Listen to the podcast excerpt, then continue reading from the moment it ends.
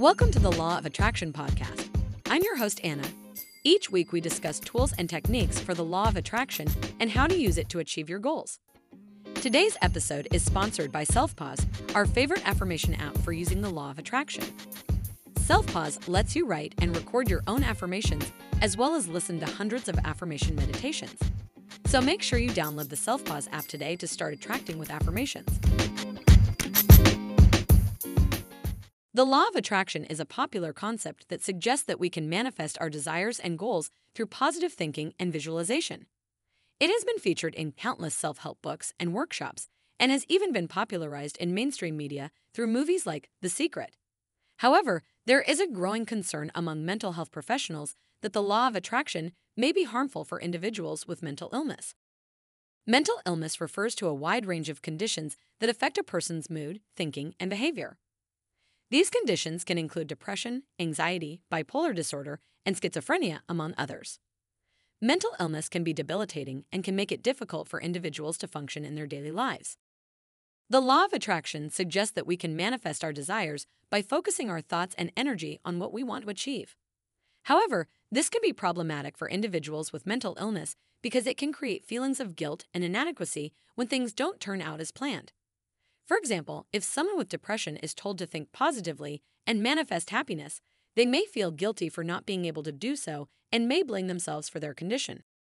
Additionally, some individuals with mental illness may have difficulty distinguishing between fantasy and reality. The law of attraction encourages visualization, which can lead to confusion and delusional thinking. For example, an individual with schizophrenia may misinterpret the visualization of their desired outcome as a sign that it is actually happening which can lead to further deterioration of their condition. Another concern is that the law of attraction may discourage individuals from seeking professional help for their mental illness.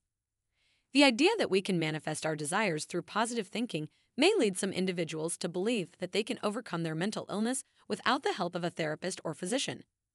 This can be dangerous because mental illness is a serious and complex condition that requires professional treatment. It is important to note that the law of attraction is not a substitute for professional treatment of mental illness. While positive thinking and visualization can be beneficial in certain situations, they should not be used as a replacement for therapy or medication. Additionally, it's important to remember that the law of attraction is not a magic solution and that mental illness is a complex condition that may require multiple treatments.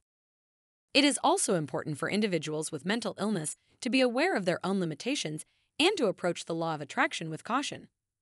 It's important to remember that mental illness is a serious condition that requires professional treatment and that positive thinking and visualization should not be used as a replacement for therapy or medication.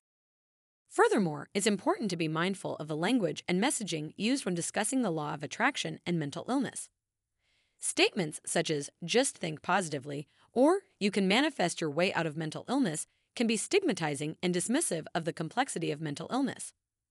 It's important to avoid using language that suggests that individuals with mental illness are to blame for their condition or that they can cure themselves through positive thinking. It is also important to recognize that the law of attraction may not be the right fit for everyone. Not everyone is drawn to this way of thinking, and some individuals may find it unhelpful or even triggering. It's important to respect each person's individual journey and to not pressure them into adopting the law of attraction if it doesn't feel right for them. It's also important to remember that everyone's experience with mental illness is unique and that there is no one size fits all solution.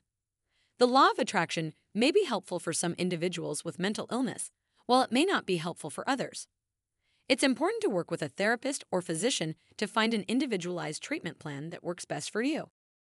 In conclusion, the law of attraction can be a powerful tool for manifesting our desires and goals, but it can also be harmful for individuals with mental illness. It's important to approach the law of attraction with caution, to seek professional help, to be mindful of the language and messaging used when discussing mental illness, and to find an individualized treatment plan that works best for you. Remember, mental health is a complex issue, and there is no magic solution. It's important to work with a professional and find the best course of action that fits your condition and lifestyle.